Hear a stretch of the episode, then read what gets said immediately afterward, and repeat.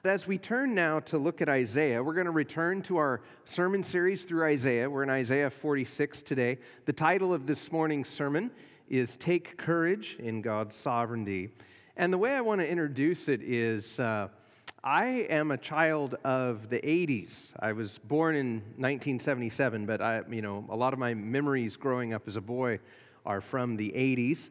And I was introduced to the game of basketball at my local public high school as an or excuse me my local public elementary school. I was in elementary school at the time and i discovered the game of basketball you know out on the playground. The other boys taught it to me and i fell in love with it. And uh, my dad was not a huge basketball fan himself and so as i started to watch some basketball on tv it became very apparent to me that i was either going to have to cheer for larry bird and the boston celtics or magic johnson and the Los Angeles Lakers. And I chose Magic Johnson and the Los Angeles Lakers. The reason I chose him was because when Magic Johnson led a fast break, uh, the, the, the, it was so exciting. And the excitement of it, the drama of it, wasn't just who he would pass the ball to, it's how he would pass the ball. You know, the no look pass, the razzle dazzle, the misdirection. It was just entertaining to watch Magic Johnson on the court. And uh, the point of this illustration is actually about Larry Bird. But as a Laker fan, I can't say nice things about Larry Bird without saying a few good things about Magic Johnson's first. So, um, uh, but uh, one of the coaches of Larry Bird, Larry Bird was a Hall of Fame basketball player in the NBA.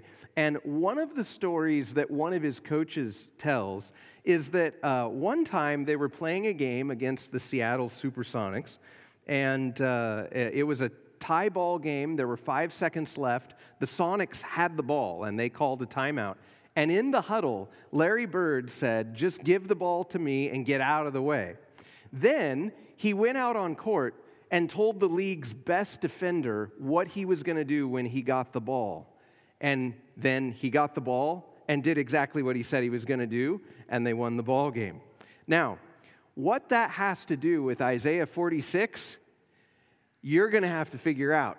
I'm not going to tell you in my intro with a, with a slick segue into uh, Scripture. You're going to have to figure out why I used that Larry Bird illustration. But uh, please turn in your Bible, if you haven't already, to Isaiah 46. We're back in our Isaiah series today. I've told you before that Isaiah chapters 40 to 48 are my favorite cluster of chapters in Isaiah as a cluster of chapters. And uh, this is going to be my seventh and last sermon from them um, because chapter 46 really sums up the argument of these chapters well.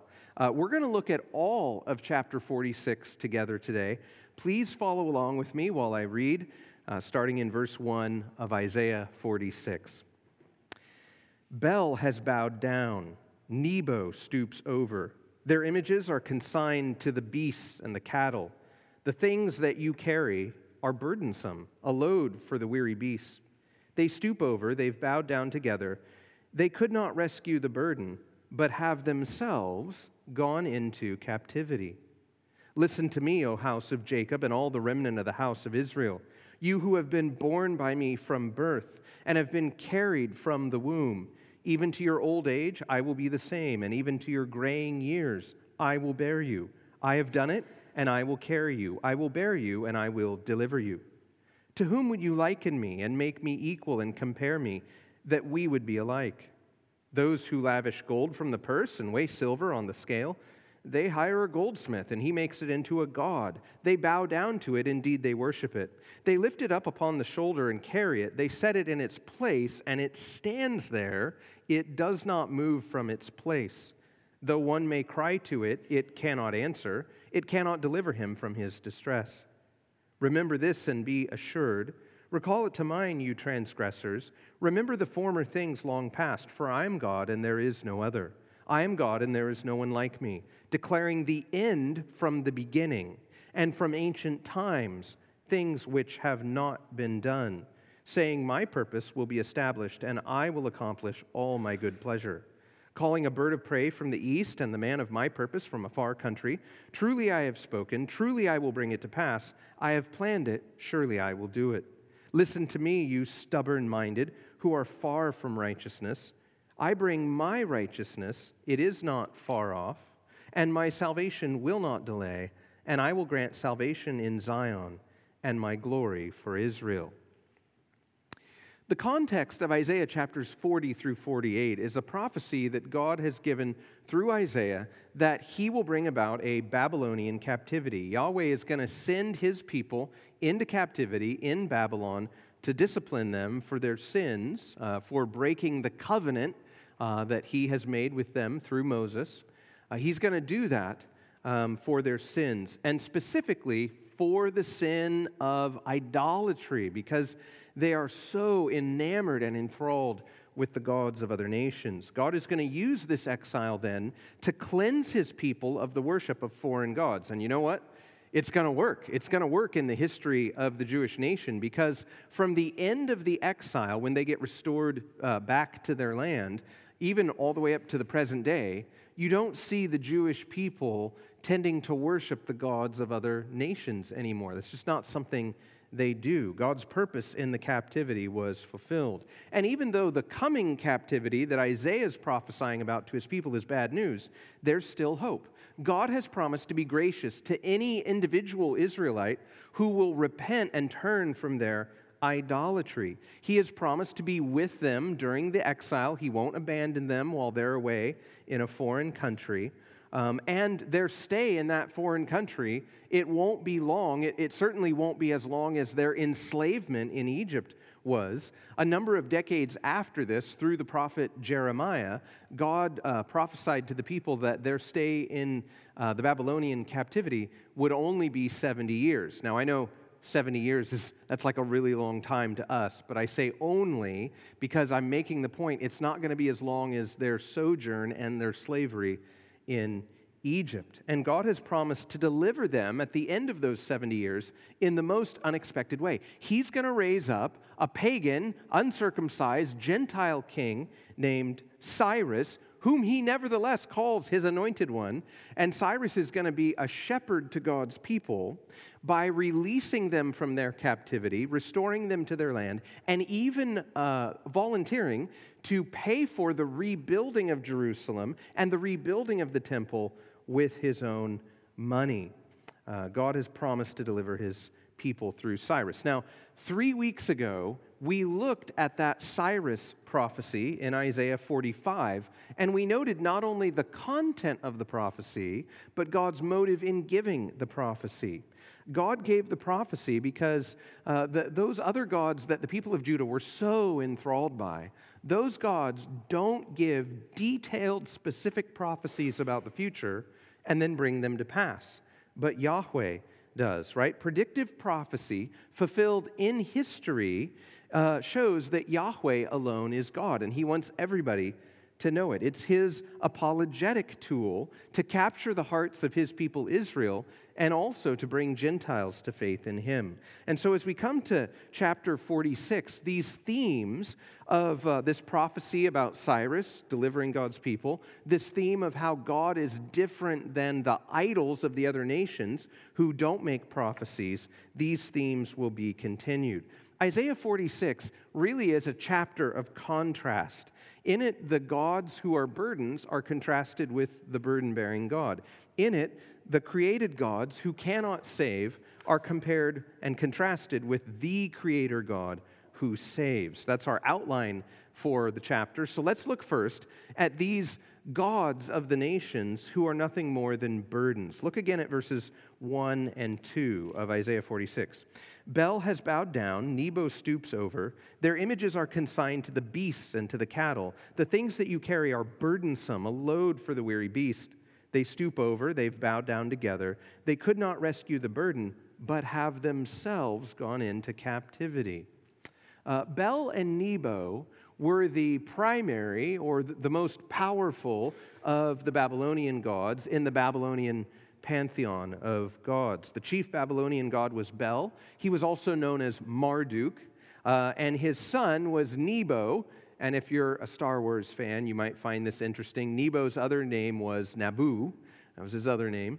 And uh, Bel and Nebo were the primary Babylonian gods. Each year during their New Year's festival, They had these uh, beautifully carved and decorated, ornate statues of Bel and Nebo that they would pull out of their temple and parade down the main street of Babylon. And that picture of worshipers carrying their God down the street, that's the perfect picture for what Isaiah is trying to say, the point he's trying to, making, uh, trying to make. When you take a closer look at Bel and Nebo, what you find is that they don't stand outside of creation uh, as the creator or creators of all things. They're actually portrayed in Babylonian mythology as part of the creation. And they are, they're not deity, they are nothing more than amplified humanity. They're like versions of human beings, but that have some superpowers. And once you, um, once you sever that uh, distinction between uh, God, who is outside of creation, and the creation itself, once that all important distinction between the creator and the creation is blurred, what follows is very predictable. Creation gets deified, uh, the purpose of life can't be defined, and life ends up being meaningless. When you make God nothing more than amplified humanity, all is lost. You end up with gods of human imagination that may seem convenient to worship at the time, but in the long run, they end up being nothing more than a burden. You build them a temple, you give sacrifices to them, but then in your hour of need, they can't deliver you. You, pray to them, but they don't answer and they don't respond. But in contrast to those man made gods who are burdens, the Holy One of Israel is the burden bearing God. Look at verses 3 through 4. Listen to me, O house of Jacob, and all the remnant of the house of Israel, you who've been born by me from birth and have been carried from the womb. Even to your old age, I will be the same, and even in your graying years, I will bear you. I've done it, and I will carry you, and I will bear you, and I will deliver you. Now, the Lord is not making this argument with his people at the beginning of his relationship with them. Uh, if you go back all the way to him choosing Abraham and his descendants, God has had a relationship with Israel now for over 1,300 years. When in all of that time have Abraham's descendants had to carry Yahweh? Never. They've never had to do that. He's the one that's carried them from their hour of birth, like a mother carrying a child in the womb or the other verbs in uh, verse 3 point to a shepherd carrying a little lamb or an eagle carrying an eaglet. Uh, like that, Yahweh has carried Israel. And I want to lean in for a moment on this image of a mother carrying her child. Um, that's one of the images involved here. I think it's a very evocative image, but it needs to be explained, right? There, there's something interesting in the passage about it that needs to be explained. Um, when a child is born, the expectation is that they'll, they'll, they'll grow up and mature physically so that a day will come when they don't have to be carried because they can walk on their own two feet. They can take care of themselves. And an even further uh, date, way out in the future, is imagined, typically assumed, that eventually they will start caring and, and uh, really helping care for their aging parent who is losing their health. Uh, but this is where God transcends the imagery of the passage. Who is it that grows old in this passage? It's not the unchanging God of Israel.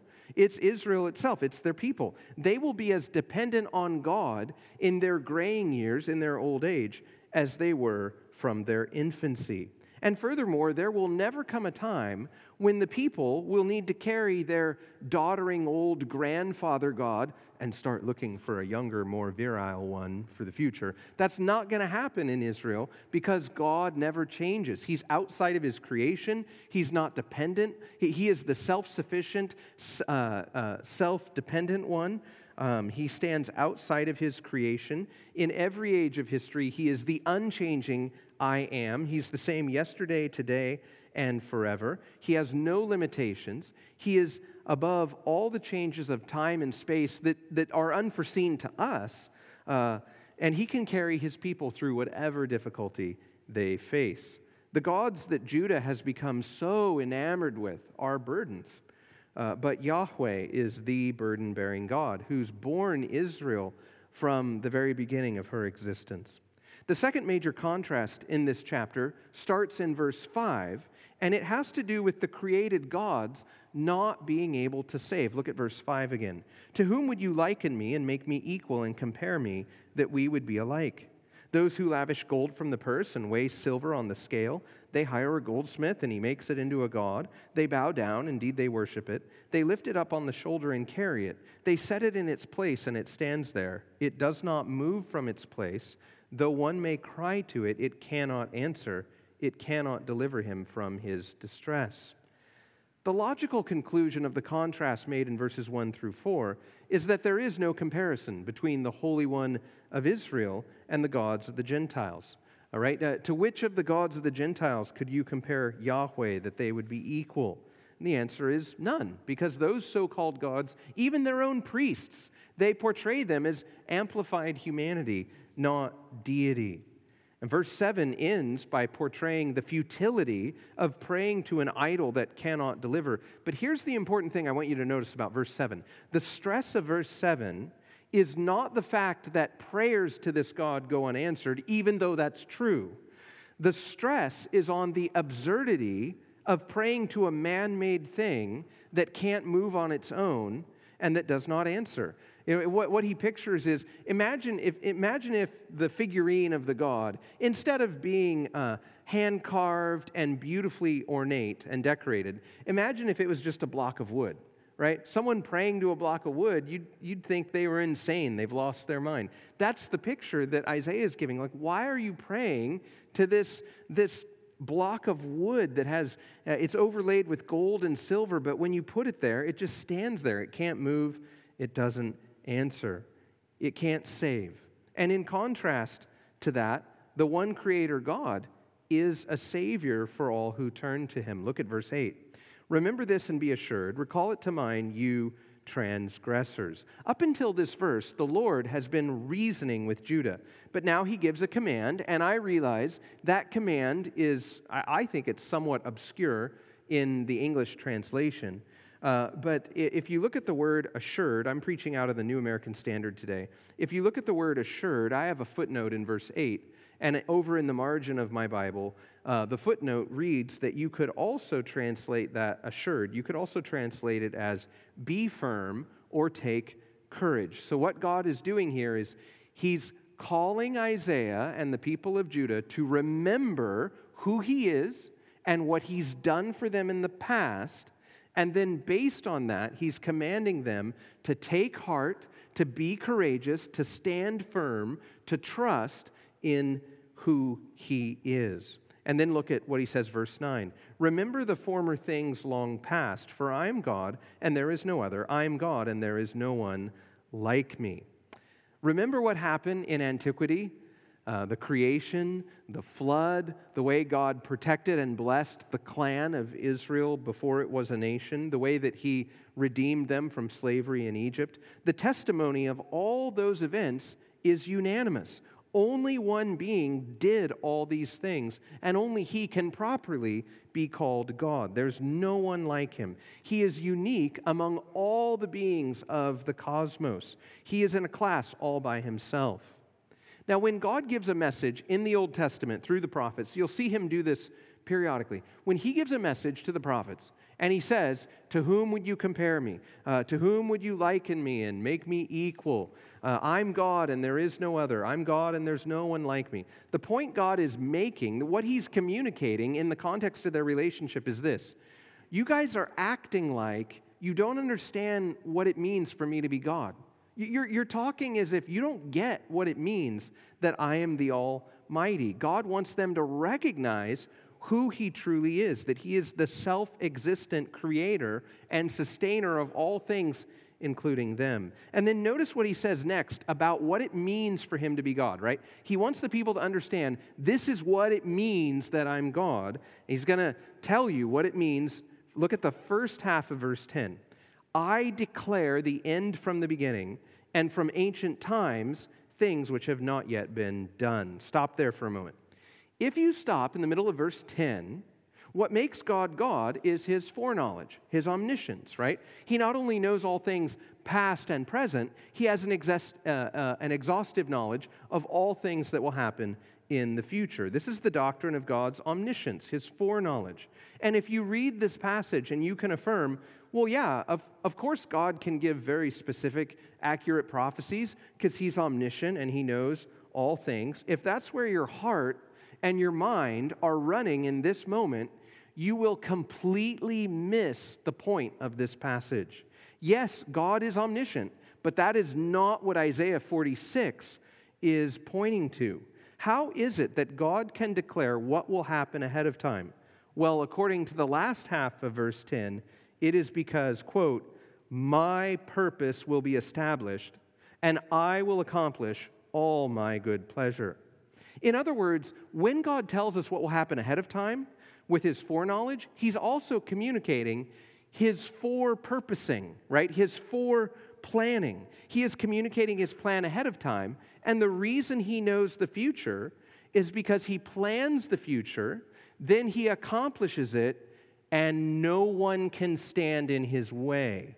No one can stop him, right? Who's going to stop him? Bel right? Nebo, uh, Satan, demons, human beings who, who uh, you know, uh, hate him. Nobody can stop him. And, and we need an illustration here. Imagine for a moment that you were to watch a short one on one basketball game between LeBron James and yours truly. All right, so I'm playing basketball one on one. I'm out there with LeBron James, right? And imagine that LeBron James said for everybody watching in the gym, uh, for everybody to hear, Imagine that he, he called his shot ahead of time. He said, I'm going to I'm going to dribble past Chris and dunk on him. And then imagine that LeBron James did it. What would be the best way to interpret what you just saw? Would it be to say, wow, LeBron James must be a prophet?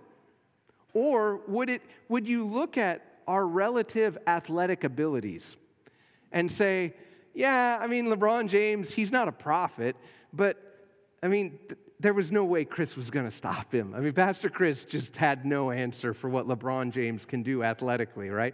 That would be a better conclusion than saying, oh, LeBron James must be omniscient, he must be a prophet, right? Uh, you have the same dynamic going on here.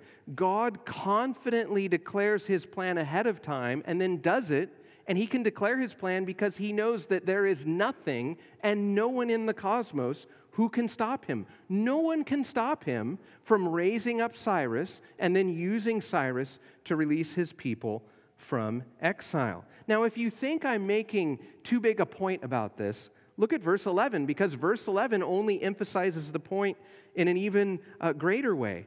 Uh, verse 11 I call a bird of prey from the east, the man of my purpose, in context, that's referring back to Cyrus in chapter 45. Uh, the man of my purpose, Cyrus, from a far country. Truly I have spoken, truly I will bring it to pass. I have planned it, surely I will do it. Why does prophecy come true in history as recorded in Scripture? Because God brought it to pass. He did it. And this is why I used the Larry Bird illustration at the beginning of the sermon, right? Larry Bird declared ahead of time what his strategy was to Xavier McDaniels in that particular game with the Sonics. Uh, he declared ahead of time what he was doing and then did it. And, and the reason he did that ahead of time um, is because he was confident in his athletic ability. He was confident that he would pull it off. The problem with that illustration, though, is that uh, Larry Bird was not successful in every play of every basketball game he ever played in. He was a Hall of Famer who was probably the greatest uh, three point shooter of his generation, but he never shot 100% from the, th- from the three point line. But God shoots 100% from the prophecy line because he knows the future, because it's his purpose and no one can stop him. This is what it means that he's the creator and that the man made gods are not. And because he is all powerful, he can deliver and save his people when they cry out to him, whereas Bel and Nebo can't do that. Look at verses 12 and 13. Listen to me, you stubborn minded, who are far from righteousness. I bring my righteousness near, it is not far off, and my salvation will not delay, and I will grant salvation in Zion and my glory for Israel. In contrast to the created gods who are burdens and cannot save, the Holy One of Israel can and will save Judah from their exile at the proper time. And so the call of the last two verses is to accept the conclusion of the preceding argument. God has made it abundantly clear in Israel's history that he can and will deliver them. In the face of all the evidence, then, if the people of Judah who hear this prophecy harden their hearts, if, if they continue to question God, it's no longer a lack of faith, but a refusal to believe, a hard hearted refusal to believe. If they turn from this message Isaiah has, they're being truly stubborn minded and hard hearted. And in a way, this argument in chapter 46, it sums up the larger argument God has been making starting back in chapter 40.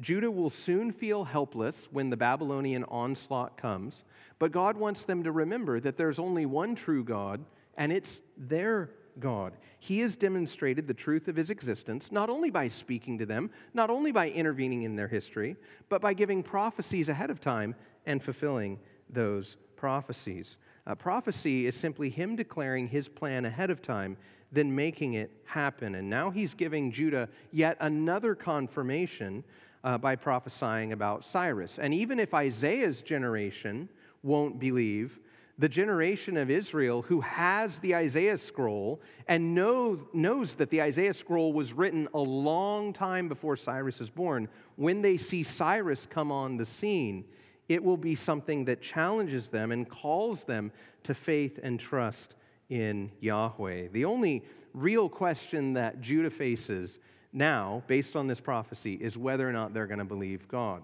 Now, we're in a different situation. We live in the church age, we live in a different country. I think we're primarily Gentiles here.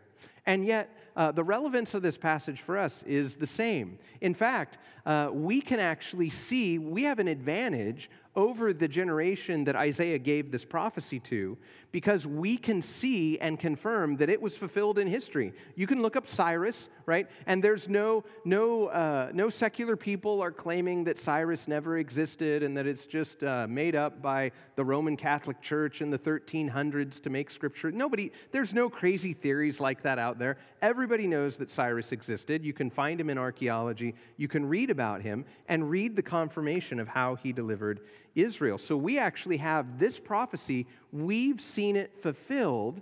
Uh, and so the question for us is will we believe in God? And let me, let me say a few words about this by way of application for us. The title of the message this morning is Take Courage in God's Sovereignty. Now, I get the phrase take courage from the command in verse 8 to, to stand firm, to take courage in who God is as they remember him.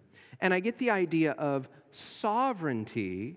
Uh, sovereignty, the, uh, a Hebrew word, a Hebrew equivalent for sovereignty isn't used in 46, but the idea of God saying what he'll do ahead of time and then bringing it to pass because no one can stop him, that's where I get the idea of sovereignty from the passage. And I want to make sure that I define sovereignty well, because that sounds like kind of a big theological word. And for that, I'm going to turn to the Bethlehem Baptist Elder Affirmation of Faith for a definition of sovereignty, because I'm a John Piper fan. And uh, this is what they say in their Elder Affirmation of Faith. Quote, we believe that God, from all eternity, in order to display the full extent of his glory for the eternal and ever increasing enjoyment of all who love him, did by the most wise and holy counsel of his will freely and unchangeably ordain and foreknow whatever comes to pass. We believe that God upholds and governs all things, from galaxies to subatomic particles, from the forces of nature to the movements of nations, and from the public plans of politicians to the secret acts of solitary persons, all in accord with his eternal, all wise purpose to glorify himself, yet in such a way that he never sins, nor condemns a person unjustly, but that his ordaining and governing all things is compatible with the moral accountability of all persons created in his image. I think that's a good definition of God's sovereignty. Now, when we consider God's sovereignty in the scriptures, there's two uh, very, I think, common um, objections or concerns that we all very naturally have. The first is, well, what about man's free will? And the second is, if God is as good and as powerful as he claims he is in Scripture, why does he still allow evil to happen? Now, I can't resolve both of those questions uh, exhaustively in the conclusion of one sermon, but I do think I can point the way. I think I can orient us due north uh, by saying a few words here. One verse that is very helpful for me in understanding how God's sovereignty and free will and allowing evil to happen, how all that fits together, is found in the book of Acts. In Acts chapter 2, verses 22 and following, the Apostle Peter is speaking to the people of Jerusalem. And he's speaking to the people of Jerusalem only weeks after Jesus had been crucified and then rose again. And listen to what Peter says to them in uh, Acts 22, uh, excuse me, Acts 2, verse 22. Men of Israel, listen to these words Jesus the Nazarene, a man attested to you by God with miracles and wonders and signs, which God performed through him in your midst, just as you yourselves know. This man, delivered over by the predetermined plan and foreknowledge of God, you nailed to the cross by the hands of godless men and put him to death. Uh, these, these two verses help me with both those objections uh, because Jesus, they portray Jesus as the Lamb of God, slain before the foundation of the world by the predetermined plan and foreknowledge of God. And they also portray him as the Lamb of God, slain because the chief priest and the Sanhedrin nailed him to the cross through the instrumentality of the Roman government, right? Both are in play. So when it comes to God allowing evil, uh, in this case, he allowed the most unjust thing to happen that could ever happen. Uh, not only did, was Jesus not guilty of any crime by which he should have uh, experienced capital punishment, he never commit any sin whatsoever. He healed all kinds of people in Israel. If ever there was a do gooder in Israel, it was him, right? And it was the most unjust act in history that they condemned him to the cross. And yet, God used the most unjust act in history to bring about the greatest good for sinners who will repent. And you can look at lesser examples of God doing this. Another one that's popular, uh, right, it would be the Joseph story. Uh, Joseph's brothers sold him into slavery, and yet God used that to get Joseph into Egypt and then preserve Abraham's family line and many other nations uh, from a seven year famine that was coming. And I think we all have personal examples of things like this that God has allowed into our lives, things that were bad at the time, but served a greater long term purpose and good. Uh, they were bad at the time, but God worked it out in the long run for our good. I think we all have experienced the general principle that God does allow hard things to happen, but he means it for our good. But what about those things that are hard to conceive of any good coming from? Right? There are some things that defy our imagination to argue that any good could come from it. What do we do with those? Well, for that, I believe Hebrews chapter 11 verse 6 comes into play. In that verse, the author of Hebrews says, "Without faith, it's impossible to please God." For those who come to him must believe that he is, and that he's the rewarder of those who seek him. And I would add, based on the rest of Scripture, if you come to God and you want to please him, you must not only believe that he exists and that he's the rewarder of those who seek him, but you also must believe that he is all good and all powerful, and that he takes the good and the evil and synergizes them for good for his people, right? Uh, that he can take evil and use it for good purposes, just as he did with Joseph, just as he did on the cross of Christ. At the cross, the worst sin that ever happened was in God's plan, and by the sin of the Sanhedrin, God defeated sin. Uh, the times we live in and the objections we have to God's sovereignty on display in Isaiah 46, I think, are somewhat different than what the prophet Isaiah faced in his own day. But having understood the prophecy, we still face the same question the people of Judah did Will we believe in God, and will we believe in his sovereignty portrayed in prophecy being fulfilled? um, this vision of God who declares beforehand what will happen, not primarily because he knows all things, but because he knows what he plans to do and no one is powerful enough to stop him. It's a breathtaking picture of God. And so the question before the house this morning is Will we believe this? Will we praise God for his power and bow in glad submission to his sovereignty because we believe that he uses it for good? Or will we turn from what Isaiah 6, uh, 46 says, stiffen our necks, and say, I won't have it so? I won't have a God like, if, if that's the way God is, I refuse to worship him. Uh, will you embrace God's sovereignty as your only hope in life and death, as your only hope for answered prayer, as your only hope for meaning in the middle of suffering? Or will you insist that there's a better hope?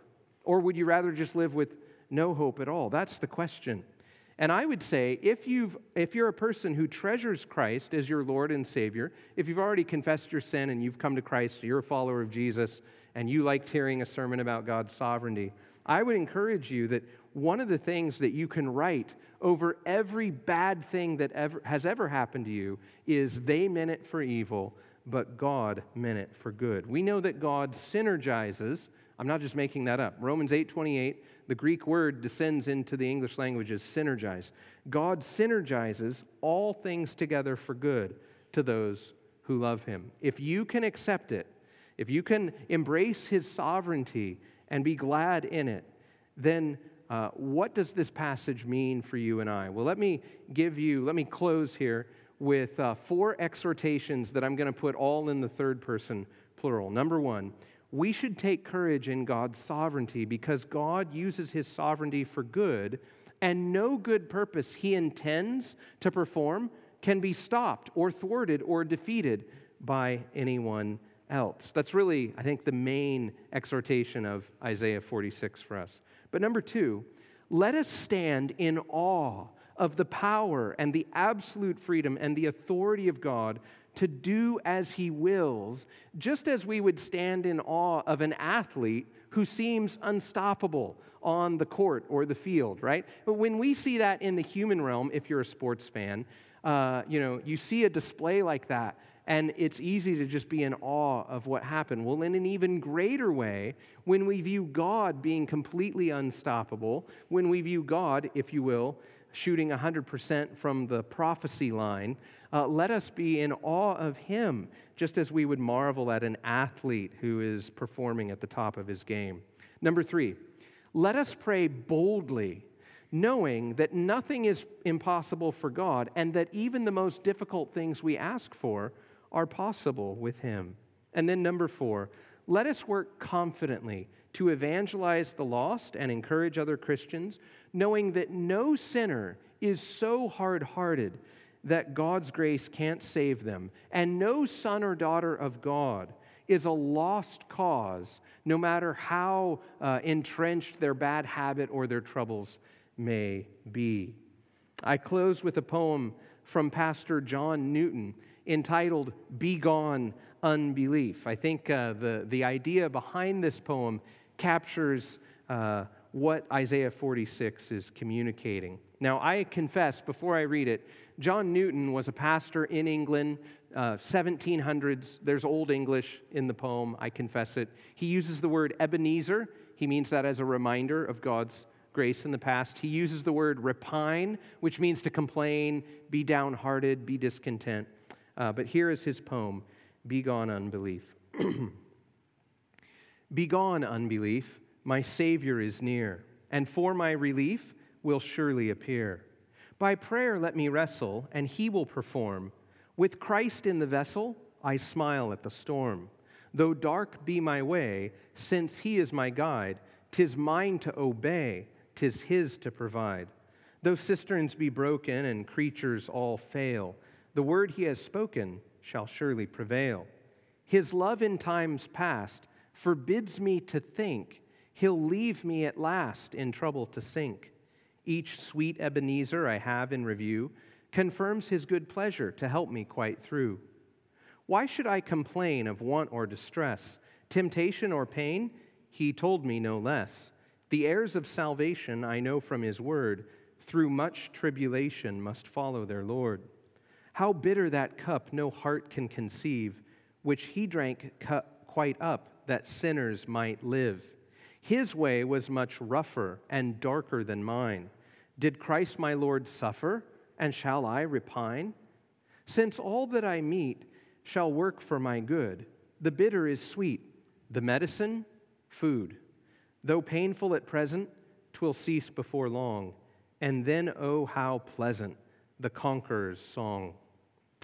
The Apostle Paul said that to be absent from the body is to be present with Christ. And I would remind you that uh, this brother who wrote this poem has now been enjoying the conqueror's song along with joy and peace in the presence of our Lord for over 214 years now, much longer than any difficulty and distress he encountered during his earthly life. And we will enjoy the same as John Newton if we endure in this faith. Let's pray.